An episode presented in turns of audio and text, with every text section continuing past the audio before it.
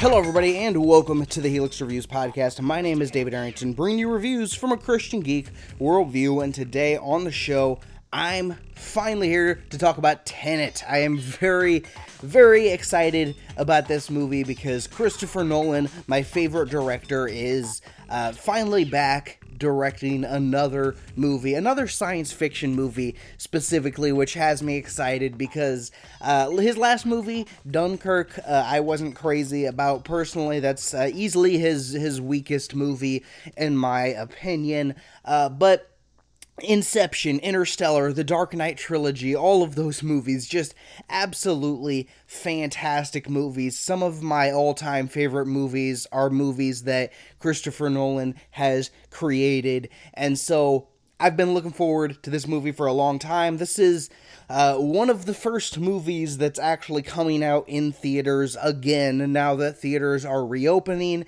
And Christopher Nolan was like really pushing that, you know, pushing for his movie to only be in theaters and for it to uh, to be the one to kind of open the theaters to get people back into the theaters. Go support your local theater, by the way. Uh, if you if you haven't gone to see a movie in theaters for a while, you, you probably haven't due to the everything that's been going on here. But go support your local theaters because they're uh, they're struggling and and uh, one around me died but then was bought up by a different company and so it's back. They're all struggling. AMC almost went down the tubes which is like one of the biggest theater chains so that's kind of crazy. But uh, we're not talking about that. Let's talk about Tenet all I have for you is a word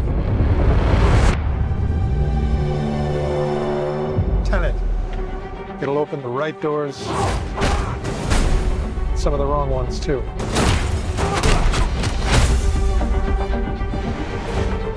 Use it carefully. Tenet. Armed with only one word, Tenet, and fighting for the survival of the entire world, a protagonist journeys through a twilight world of international espionage on a mission that will unfold in something beyond real time. That is the official, like, Warner Brother Pictures synopsis of this movie, and that is the most confusing garbage I've ever heard, but that's all you're getting from me.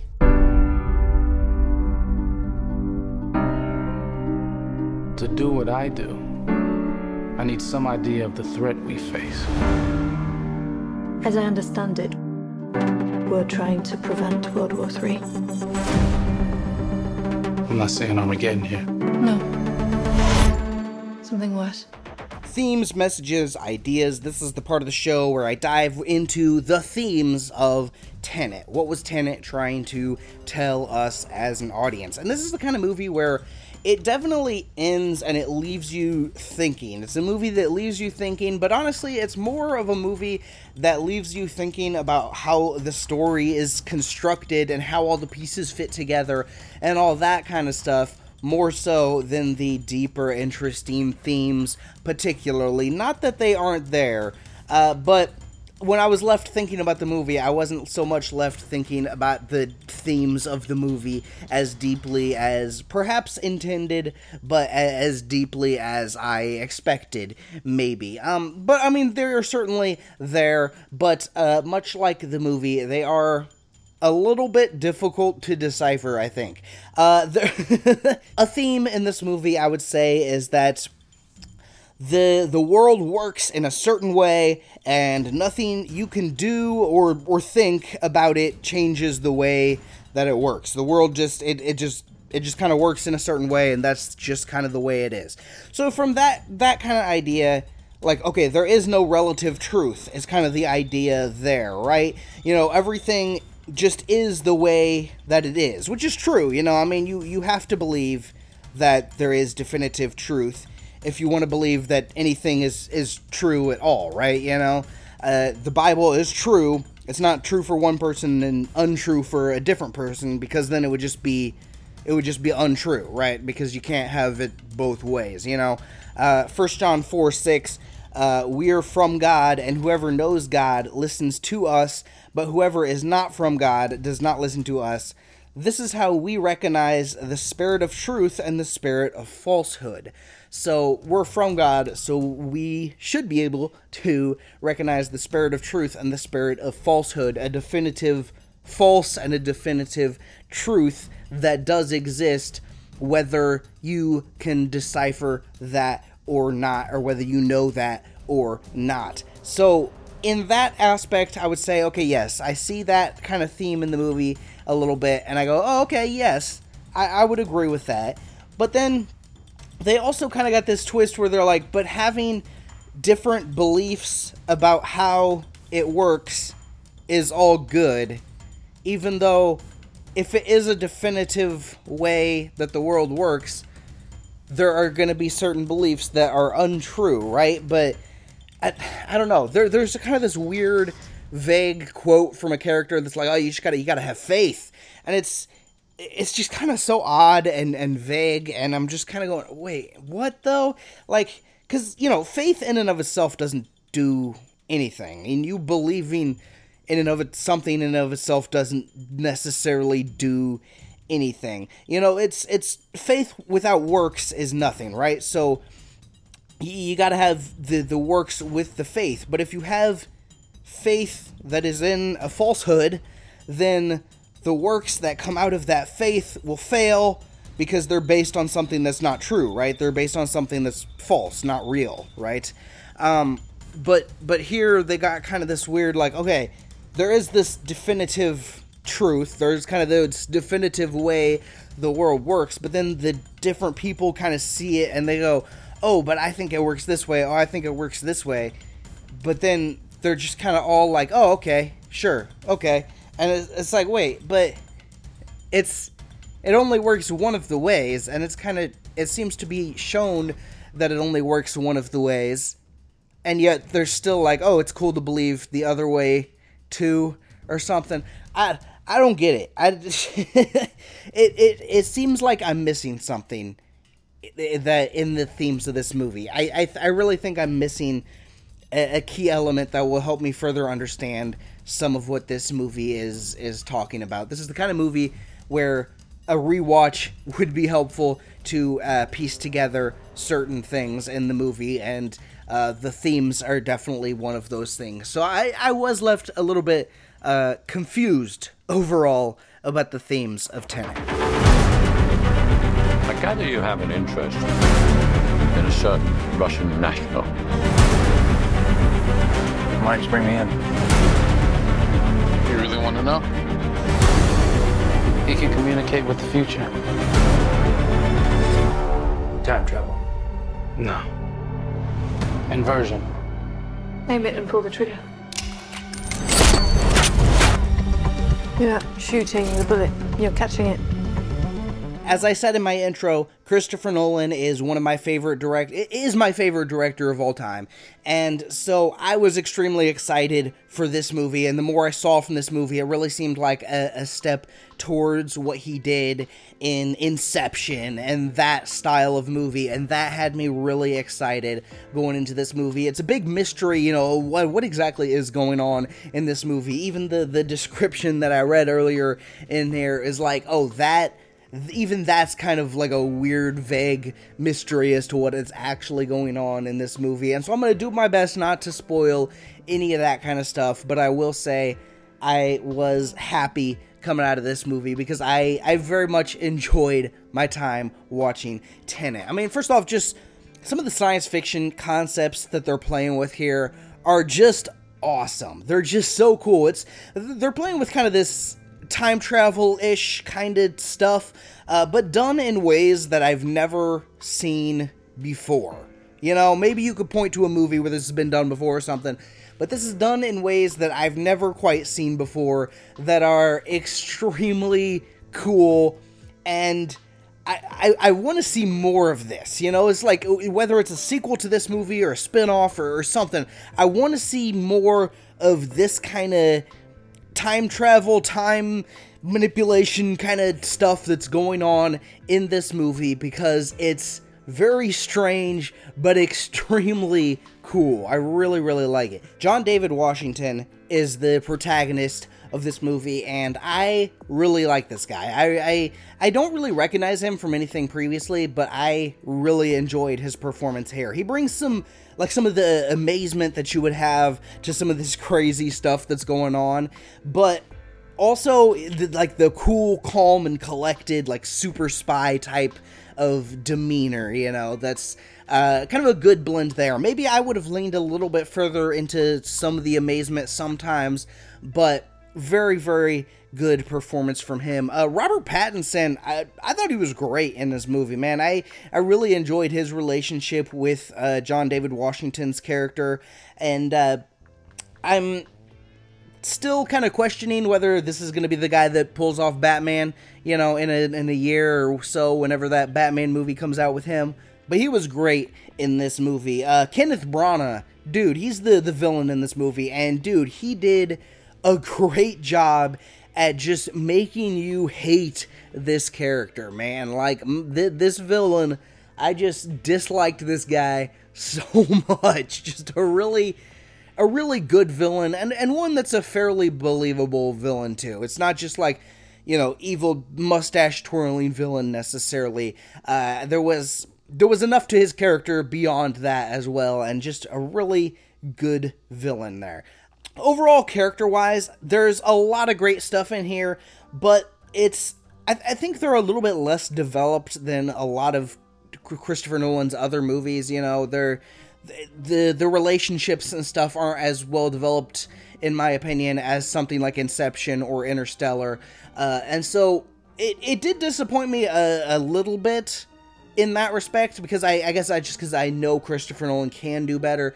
uh, but it didn't disappoint me very much because they are some good characters in here.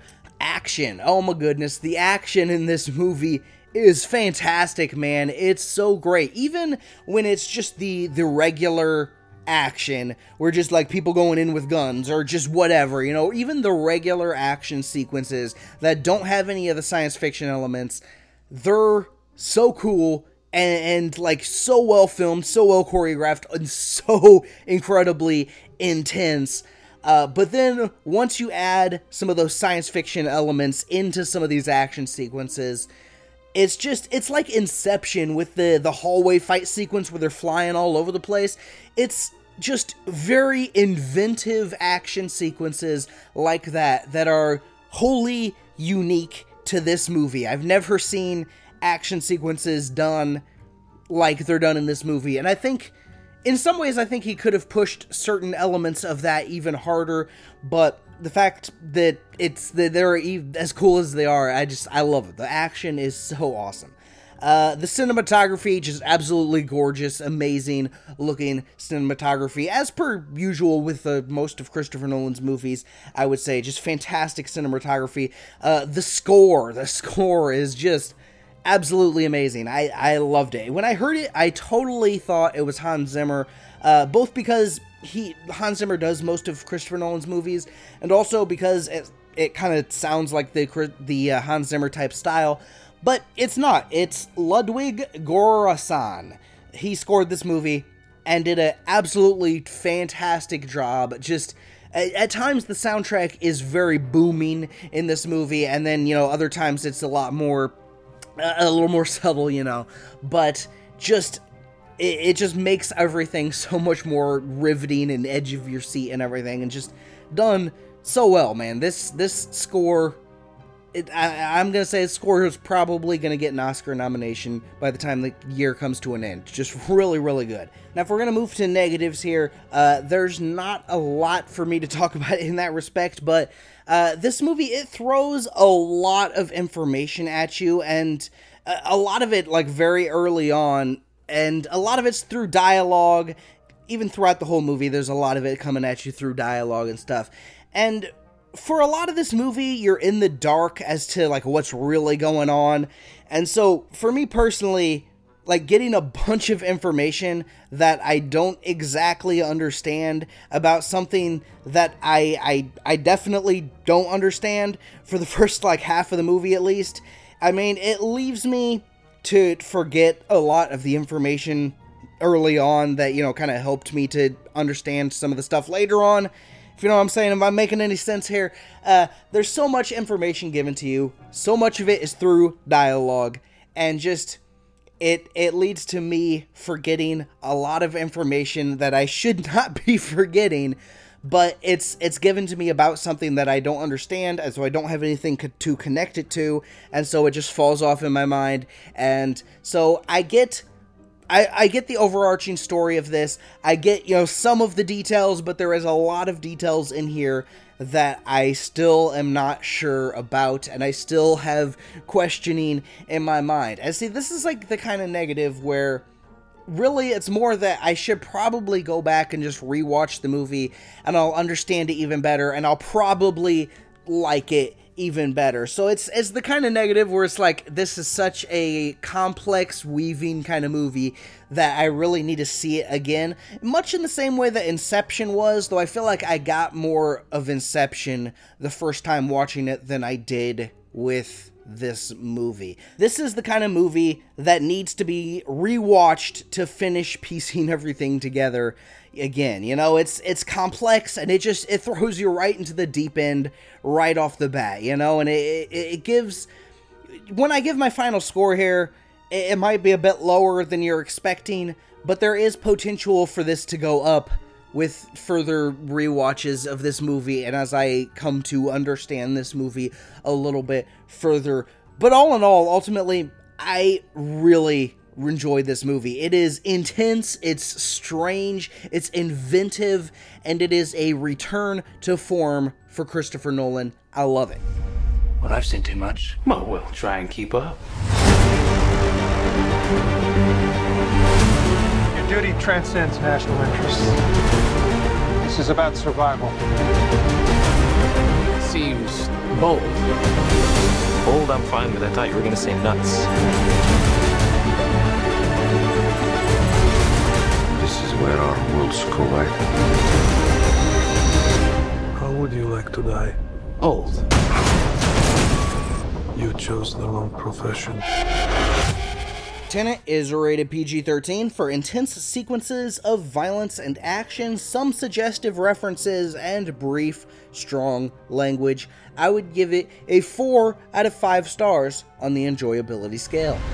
This reversing the flow of time. Doesn't us being here now mean it never happened? You want to crash a plane? But not from the air. No, it's so dramatic. Well, how big a plane? That part is a little dramatic.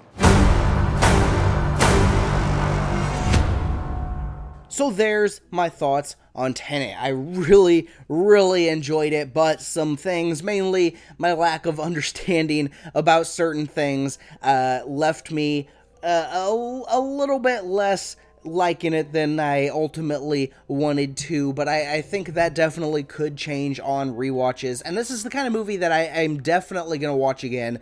I will probably watch it again in theaters. There's, you know, I, I hope to go see it in theaters with somebody else or something, and then maybe we can talk about it then and stuff. Uh, if I come to any greater conclusions about the themes or about the movie in general, maybe I could do another episode or I could do a bonus episode or something about it. But for now, that's it.